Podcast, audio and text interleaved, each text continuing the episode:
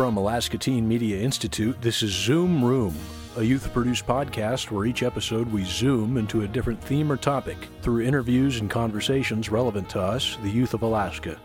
I'm your host, Rowan Pickard. Earlier this summer, alumni from Anchorage Christian Schools came together to speak out and share stories about racism they experienced while attending school there. Only their experiences weren't just with other students, but the teachers and administration as well. Emboldened by an open letter from former Miss Alaska Ariane Audette, over 120 black, indigenous, people of color have shared decades of discrimination and abuse they were victim to. While attending Anchorage Christian schools and its parent organization, Anchorage Baptist Temple. In this episode, we're going to hear from two of the alumni speaking out. ATMI senior producer Daisy Carter spoke with brothers Gerardo and Carlos Arias, both of whom attended high school there in the early 2000s. Gerardo just received his Juris Doctorate and is pursuing a career in criminal defense.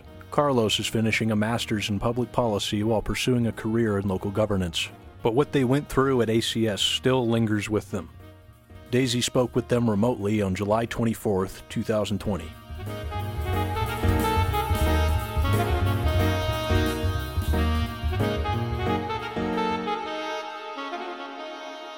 Two are among the alumni of ACS that have spoken out about students of color experiencing racism in school. Could you talk a little bit about what you experienced there? I guess personally, over the course of the six years, I think one of the things that I experienced just a lot of was um, just kind of blatant um, discrimination, a lot of racial slurs towards me personally. Things like beaner, border hopper, Mexican, dirty Mexican, sneaky Mexican, not super creative, but just a lot of those kinds of things. And so those were the things that we experienced. I think that I experienced just kind of personally. And then among other things was seeing other groups obviously get the same kind of treatment. So uh, kind of Asian American students would get their own kind of list of slurs thrown their way. Black students had a different experience, which I think was probably maybe the worst out of all the students that were there. And that was it was just commonplace, right? It was just something that you experienced kind of on a daily, maybe weekly basis. You know, um, it was just it was just the just the culture was just so it was just so prevalent, right? You just got kind of numb to it after a while because you just heard it so often. Most of the times, it was used as a kind of joke, right? That was the that was the way that they kind of excused it. It was always kind of said with a smile or or with kind of a laugh after it. And then, kind of from an education perspective, you get um, just distorted views of of history. Whether they taught us about manifest destiny as like the God's will for the white Christian to expand from east to west in the U.S., um, or kind of glossing over the impact of slavery, um, or not even really spending time on on civil rights or anything like that. It was it was either dismissed or or just distorted. So you got a very kind of clear picture of what, or at least uh, not a clear picture. You just got a. They were trying to shape what your worldview was going to be based on kind of a distorted view of American history and very kind of fundamentalist Christian white supremacist kind of perspective on the world. But yeah, there's a there's a lot there's a lot that went on, and I think particularly with kids that were involved in athletics, because that's where you developed a lot of like these really kind of close bonds, and you spent a lot of time with other student athletes, and so generally that's when you would hear and experience the most of these kinds of things. But yeah, it was pretty common over the course of six years. My experience was uh, similar. I was there for five years, uh, eighth grade through uh, 12th grade. And um, yeah, I mean, a lot of it was just uh, kind of sort of for the first time in your life being exposed to being called racial slurs regularly. Um, you know, a lot of the same things being called, you know, a, beaner, a wetback, all the kind of, you know, typical sort of things that you hear uh, levied against uh, Latin Americans or people of Latin American descent. Um, so that was something that I experienced. It was something that was, you know, common. My issue isn't so much with the fact that it was said by other students, because I think at that age, it's just sort of something that you need to be educated on. And if you're not, then you know you're you're liable to make kind of, you know, say stupid things as most of us has, have done when we're young. Uh, my biggest issue was just sort of that the institution was um, really sort of um, political when it came to how it dealt with religion, and they really used the school and the church as an opportunity to further these, you know, views and political agendas that were really detrimental to people uh, in the school that were of color. Um, a lot of the staff, a lot of the people that worked there were like Southern Baptists, and um, yeah, I mean, it was just a, it, it, was, it was a pretty heavy culture of racism, and, and a lot of it was levied by by teachers, and not just one, not just two. It was something that was really kind of widespread. Yeah, I think that's a really good, uh, the really good point that he mentioned. That the the issue I think that a lot of us are raising as alumni isn't isn't geared towards students. We're not calling out students, right? Because um, you're at a kind of an impressionable time in your life. I think the part that's that's maybe the most shocking is just how much you heard it from staff and from teachers, whether they engaged in it actively or they were there when it happened, they didn't say anything, or they they laughed when someone else said it. And so you you had these authority figures that enabled the kind of behavior or actively participated in it. That's kind of the concern and that's what's led to it being something that at least in kind of what we've gone through you know we're hearing stories from the 80s all the way to the 2010s the stories are all are all the same right the same things were said to the same kinds of students who had the same kind of attributes right whether it was their skin color or whether it was their heritage um, nothing's really changed over the course of you know 40 years and a lot of it, if not most of it's been perpetuated or enabled by staff. When did you guys kind of realize, if you even remember, like when you guys were being treated treated differently because of your race? Oh man, probably one of the first times I showed up there. I, I remember pretty clearly in seventh grade getting called a wetback in gym class. To be honest, that's really the only time that I remember it being so vivid, and I'm sure it's because it was the first time that it happened it was as early as seventh grade you realize that that was some of the reasoning why, right? Because there's nothing too subtle about a slur. You know, it kind of makes it pretty obvious what they're what they're targeting. It, it's something that that was sort of apparent from the beginning. I think sometimes when you're young, you're not really sure why you're being bullied. I mean, I was like an awkward, like you know, seventh grader that was like a little bit chubby, and so I wasn't sure the exact reason. You know, when you hear certain words over and over, you realize that sometimes it's kind of pointed in a racial direction. So, I mean, I, it was something that was apparent right away. So, right, right when I got there. Uh, did you notice a difference in the way that different minorities were being treated? Like, were the black kids treated like more, or like you guys, or like Native Amer- or Native Alaskans, or? It's a little bit embarrassing to say that you don't really notice other people's situations. You just notice your own. So when I hear all these stories about like you know black classmates and t- seeing all these awful stories, it's it's a little bit you know it's it's just a little disappointing to realize I never really saw it or noticed it because I just noticed what happened to me, and uh, so I was aware of it. You know, obviously you would hear certain jokes about black people, but um, the degree and the like kind of the severity of the things that they tell are things that uh, you don't notice necessarily if you're not experiencing them.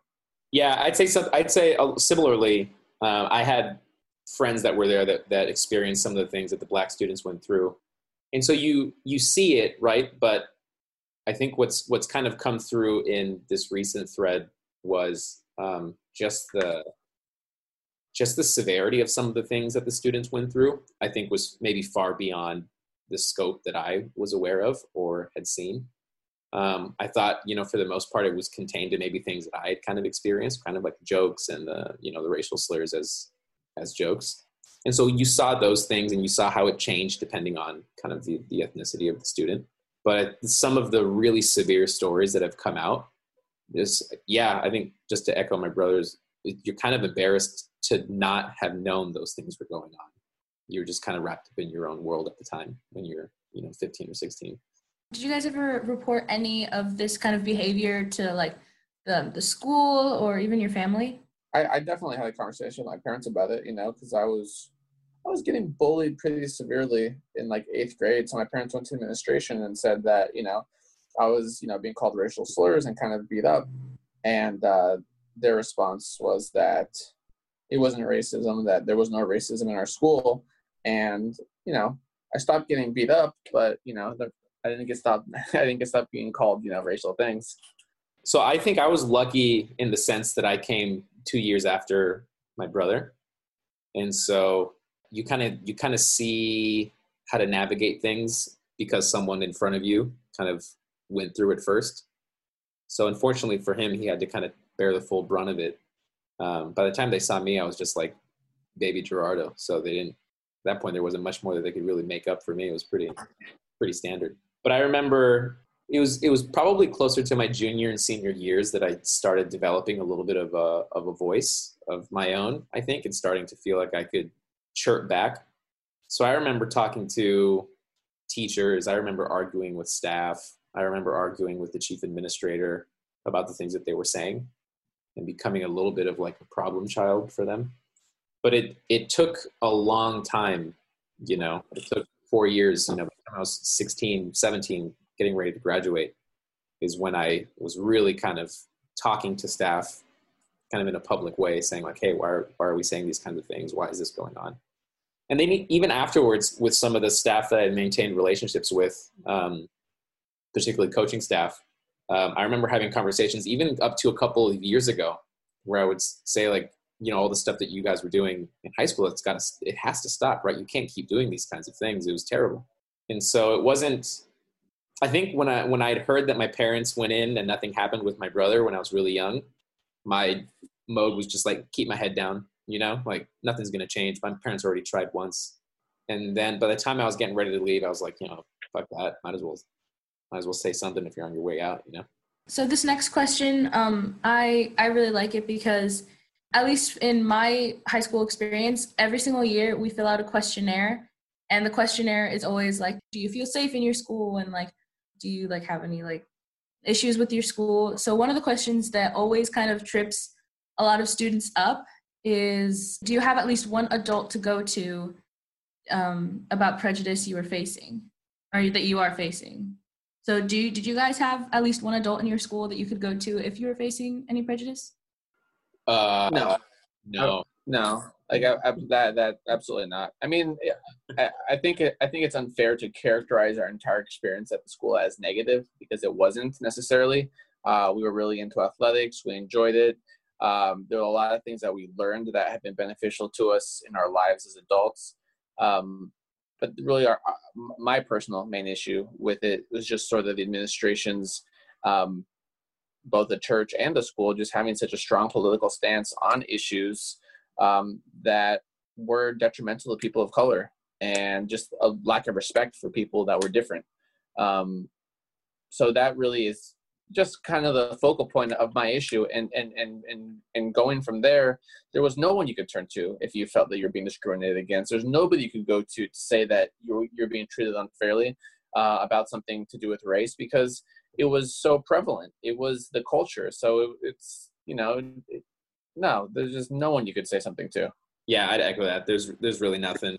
At least in, in that respect, there's no one you could turn to to talk about it. Because even some of the people you were you would turn to would be the ones kind of most actively involved in it, right? So there's really not not much you could do, which is I think why having like friends around you, at least my friend group was shockingly diverse for the for the school that we went to.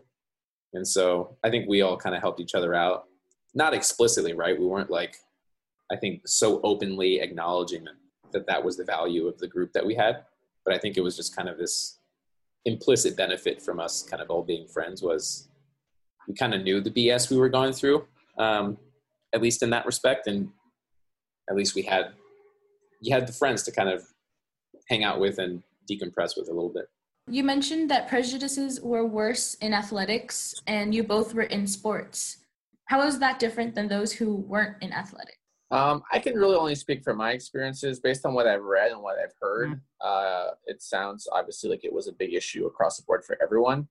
Um, as far as my experience in athletics, I mean, I always felt it was kind of, you know, at that age, you look at them and just like, oh, they're just joking with me. These people are my friends. And, you know, at the time I, I you know, it bothered me and I would, I would call it out for what it was, but, uh, it wasn't, I mean, not that it really makes it much better, but I didn't feel like it was done hatefully. It was just a lot of ignorance at that point.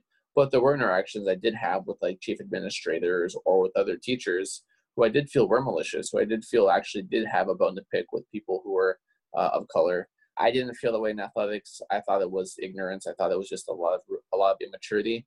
But I think the overall st- structure of the school kind of allowed for that because I did feel like there were people that did have um, really poor views of people of color and really sort of twisted political views and religious ideas that really kind of devalued us. I would agree. I think I can only speak for my experience with athletics. I know in in kind of the thread there have been others that I that are just kind of really dark and they deal with sports uh, and with some coaches that I didn't really have any interactions with that involve like you know like grabbing black students and slapping black students and stuff like that. So that's that's something that I never experienced.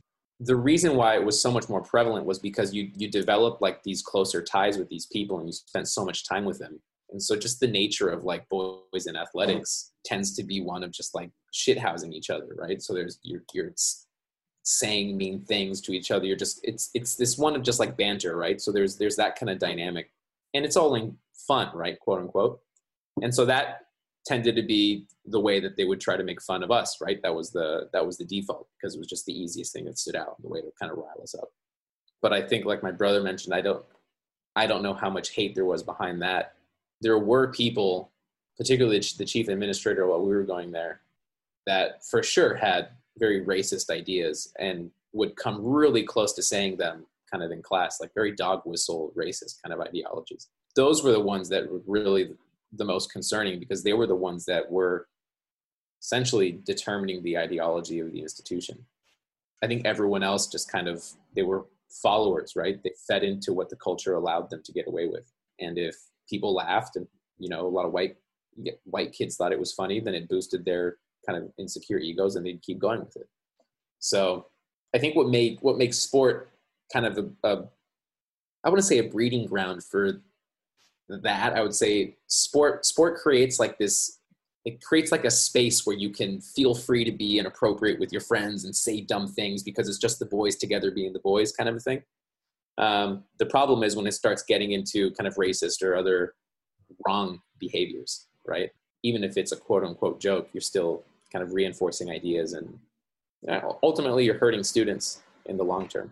You mentioned that um, the chief administrator would kind of like do things that were kind of like underlyingly racist. Could you po- could you possibly give an example of a time when you saw that actually happen? There's a bunch. This guy's a dork. A lot of this really kind of spurred up, and I, I remember pretty clearly because it was around the time Barack Obama was running for his first term in office. So this must have been um, 2006, years 2006, 2007. And I remember him coming into my calculus class, popping his head in and saying, you know, I've heard recently that it's possible that Barack Obama could be a, a sleeper cell for Al Qaeda because his middle name is Hussein. So it's just something to think about. Or the same professor, or sorry, professor, the same teacher in one class. This was during, this was on Martin Luther King Day, which we didn't celebrate, so we were all there. He goes on this long, drawn out talk about how not all people deserve to be treated equally and he started talking he started using like these really kind of weird analogies like what if we all took a test and we got different scores? Should everybody get the same grade? But it was just it was just the timing of it right? Like on a day like martin luther king day i'm, I'm going to kind of reinforce this idea of meritocracy regardless you know? It's it's just like you got the sense that he was trying to mold minds to think a particular way without coming out there and just being over saying it.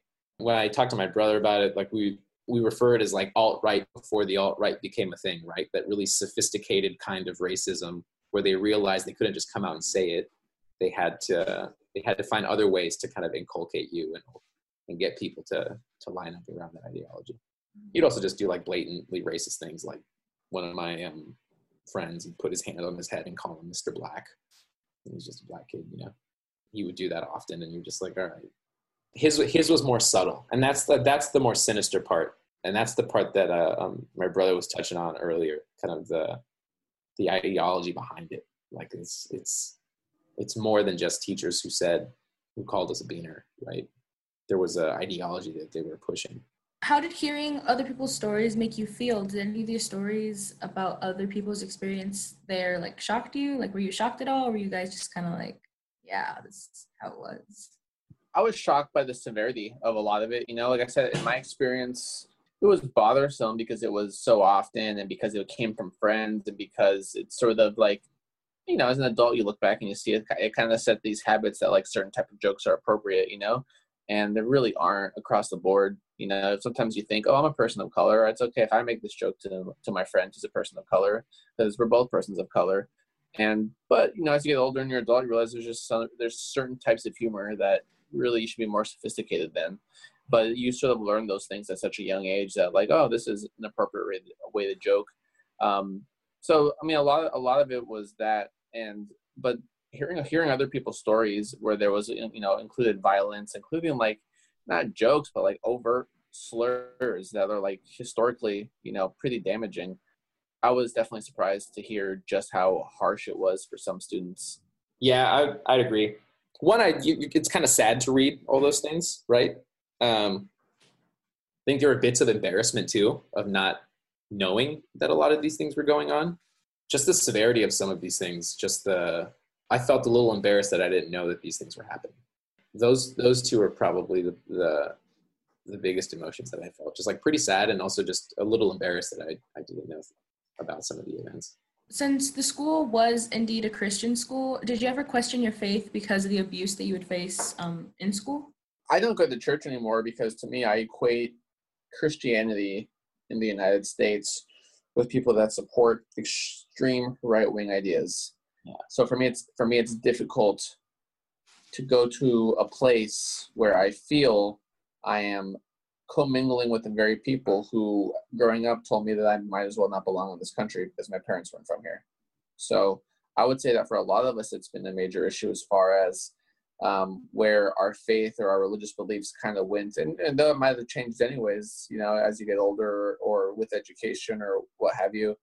But uh, for me, it's a very pointed choice I make that I'm not willing to um, necessarily take part in a culture that kind of gave me that experience. Yeah, same. I think since I've left Alaska, I haven't really gone to church, um, and for a lot of the same reasons that he mentioned, you you just relate the two, right? Um, and I think that was the that was the my brother had alluded it alluded to it earlier. It wasn't just the the racial things that were said to us, but it was just kind of the broader political leaning of the church and the school. So then we, I at least start kind of tying Christianity to like a very specific, like my brother mentioned, right wing movement, right? Based on the things that we had experienced. So it's hard for me to go into churches now, and I don't particularly enjoy it. I go with my parents every now and then, but I think it definitely had an impact on at least my experience with with Christianity. As far as you can tell, what does the church seem to be doing in response to all these stories? Do you think that they'll take these things seriously, or do you think they'll just kind of just dismiss it and move on? Well, I hope they take it seriously, but I'm I'm not seeing any actions that would lead me to believe that they're taking it seriously. Um, I mean, a lot of this is around uh, lack of um, minority faculty, lack of minority representation in the pastoral staff, um, and one of the things that we saw most recently was um, the appointment of a new chief operations officer who's a 25 year old white kid who's the pastor's son, right? And so that's an opportunity to kind of address the needs of that school based on some of the complaints that you're getting, and you kind of pivot and go, I mean, clear the opposite way. We've seen some pretty passive statements come out from the church, which also haven't been particularly reassuring. So, from my perspective, I'm not seeing much in terms of addressing these these issues? I really haven't seen a whole lot aside from you know sort of you know, pretty generic statements that were made to the ADN or, or made on to, to other outlets.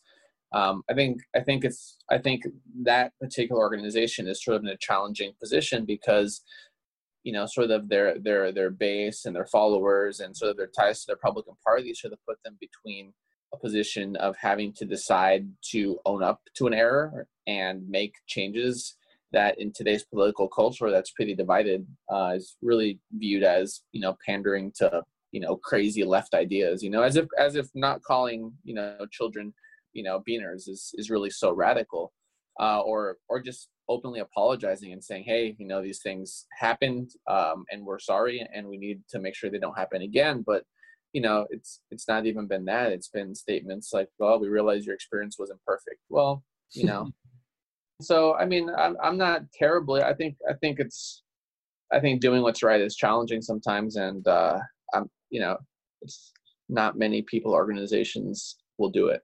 Have you experienced discrimination in other schools that you've gone to, like outside of ACS? To to degrees, right? I, I to to be honest, I don't think I'll experience anything quite like that. um, but I, I think in, in, you experience it everywhere, right? In some places, it's just um, a little bit more passive aggressive. In other places, it's, but not anything like what happened at ACS. I think one of the things that we've heard from a lot of students is like one of the most racist experience and environments they've ever been in has been that school, which is saying a lot, right? So it's happened. It happens in the workplace. It happens um, in academic settings, but definitely not anything like um, like what kids have experienced there. I mean, I think we all probably have experienced, you know, things elsewhere in other schools. I mean, I was probably too young to realize if it was the case. I know having, I've definitely, you know, growing up in Alaska, you know, seeing the way my parents have been treated, you know, being immigrants and, you know, speaking English as a second language. So I've, I've observed firsthand what it is to be, a, you know, to come to this country without any, you know, language or skills or, or, or you know, knowledge of, of, of the language that's spoken or so. Yeah, I've definitely observed it, you know, but have I ever been in a place where it was really that open? Uh, no. Um, how have you both grown from your experiences from the school? I, I, learned I learned a lot from the school. Um, you know, there was definitely a lot of positives that came, and you know, good friendships I made, and you know, a lot of things I learned in athletics while I was there.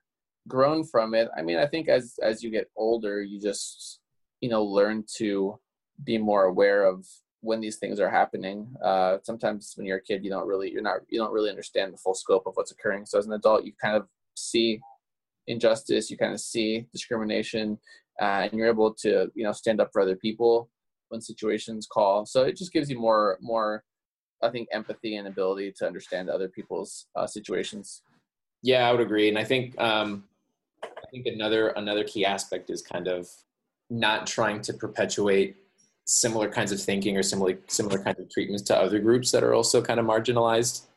And so when you're able to recognize and see the the damage that things that were said to you caused, then you can in turn be better for other groups that also face similar kinds of treatment, right? And so I think definitely trying to unlearn some of your biases or acknowledge the ways in which um, you have blind spots so that you can be you can be just a better person, right, for the people that are around you. I think is a is a big part. ACS was an interesting environment where some of my closest friends that I've that I have now came from that from that school. And like my brother mentioned, like no one you're going to get positives out of an environment, particularly in athletics, right? You learn things like discipline, you learn things like hard work. But I think there are a lot there are a lot better and safer environments to learn those kind of positive attributes that don't require a lot of the things that are happening in that institution those things are going to be there even when you do change kind of the, the toxic culture that exists there what do you hope that um, sharing your stories can accomplish well i think from like from like a big picture perspective um, that poc kids like little black and brown kids that go there don't necessarily have to face the same kind of treatment that a lot of other students have faced for for decades you know? It's just i think it's as simple as um, kind of putting a stop to it. Um, obviously there's a lot of things that are required in order for that to happen. It's probably going to take time. Just getting a little bit more just making kids feel safer making making sure no kid leaves there feeling less than or not as smart or not as capable um, simply because of the color of their skin or their heritage and because people told them that when they were they were going to, to a christian school no less. There's a lot of other stuff. There's kind of more tangible things like changing the educational curriculum or you know mandating diversity training for staff or getting more more diverse staff and pastoral staff and teaching staff those are kind of some more tangible markers that um, we're hoping to push through and, and get uh, acs to commit to but at least for me from like a like a big picture perspective is just how do you get how do you get these kind of behaviors to stop so you don't get another generation of kids who are essentially experiencing this kind of racism. I don't really have any huge expectations of anything. I just think it's important that we do our part to make sure that, you know, this kind of behavior is less normal and that, you know, younger kids can grow up and not have to deal with sort of having to, you know, figure out who they are or what's their place in the world just based on something like the color of their skin or whether where they belong or whether they're you know qualified for jobs or for schools or life can be challenging enough without having to to deal with this added burden of society telling you that because of the color of your skin you are different or that that somehow implies your worth. Do you see the protests in the wake of George Floyd's death directly related to the timing of this? Do you think that it has helped alumni have the confidence to speak out about their experiences at the church? Totally. And I'll, I'll let my brother answer this one just because um, he had said something. I remember him saying to me, Isn't it crazy what one event can do around the world? Because it was definitely, I think, around that moment that triggered, I think, the confidence for for us to acknowledge like hey this is this is the this is the chance that we have right this is the moment and i think everyone's kind of feeling that kind of anger and the kind of sadness you know, I think it's I think it's what initially spurred Anna Simmers, the the alumni who kind of like is leading the charge here. I think that's kind of what spurred her to to jump into it was was the cultural moment. Yeah, I I think it's definitely um, it definitely is just a reflection of of that. Um, and it, it is pretty incredible how one event can sort of spur people on to act or wake people up to a degree that really you know hasn't been seen in a really long time that was sort of a flashpoint for a lot of people. I think a lot of us kind of figured, if not now, then when, right? Like it, it creates a moment where if if you're not going to say something now, and if you're not going to try to do something now, then when are you going to really going to you know feasibly do it? When are you going to try? And so I think it's it was just one of those things that just took one person to talk to another person who spoke to another person who spoke to another person, and next thing you know, it, the ball got rolling, and you know here we are. Do you know what alumni are doing to keep the movement alive? Yeah, there, there's there's there's other students that are uh, you know a bit more involved than us, and uh, you know to their credit, they've been doing a lot of different work, a lot of different things as far as meeting with local leaders and things of that nature, uh, or, or reaching out to people in order to sort of um, you know express their desire for change. Um, so yeah, I think a lot of credit to them. Yeah, there's there's there's a lot of work being done there's a an Instagram circulating that's documenting a lot of the experiences that different kids have gone through while at Christian schools around Alaska, right? And so in the Instagram page at a dot christian dot school, so a Christian school with two dots in there. There's a link there for students to hop on, type in their their experience. It could be as 100% anonymous, right? There's a there's a little link where you just uh, drop in. You could you can be as specific with the institution to the year you graduated as you want. It could be as general as you want, and then generally the names are omitted just to ensure anonymity and security, essentially for everyone that's involved. But there's just been a, tons of people sharing their experiences, and it's been it's kind of sad to see, but it's also encouraging to see so many people willing to share. And so it's just like a platform for kids to, I keep saying kids, it's a platform for students to share their experiences going to private Christian schools in, in Anchorage or in Alaska in general. Yeah, thank you guys so much for um for talking about this. I know it like must it must not be easy to obviously talk about this again. My mom, when she heard that I was going to be talking to you guys and asking these questions, she was really excited because she knows like she's been here for a long time and she also has heard like a lot of terrible things like coming out of that um coming out of that school so she's like good job like échale oh, nice That was ATMI senior producer Daisy Carter speaking with Gerardo and Carlos Arias about the racial discrimination they and other black, indigenous, people of color experienced while attending Anchorage Christian schools. Stay tuned for future episodes of our podcast where we talk with more alumni from ACS and other private schools. You've been listening to Zoom Room, a production of Alaska Teen Media Institute. Our show's theme music was composed by Kendrick Whiteman. Many thanks to supporters of our podcast, including the Anchorage Museum at Rasmuson Center, United Way of Anchorage, the Alaska Humanities Forum, and the National Endowment for the Humanities. The views expressed in this program do not necessarily represent the views of the National Endowment for the Humanities or other sponsors. Thank you to our listeners who contribute to our programs and help us leverage additional funds and grants. If you'd like to support Youth Voices in Anchorage and help keep our podcast going, you can donate to our organization by going to alaskateenmedia.org and clicking Donate. Also, on our website, you can learn more about what our organization does, listen to past episodes of our podcast, or find out how you can get involved. You can also follow us on Facebook, Instagram, and Twitter. For Alaska Teen Media Institute, I'm Rowan Pickard. Thanks for listening.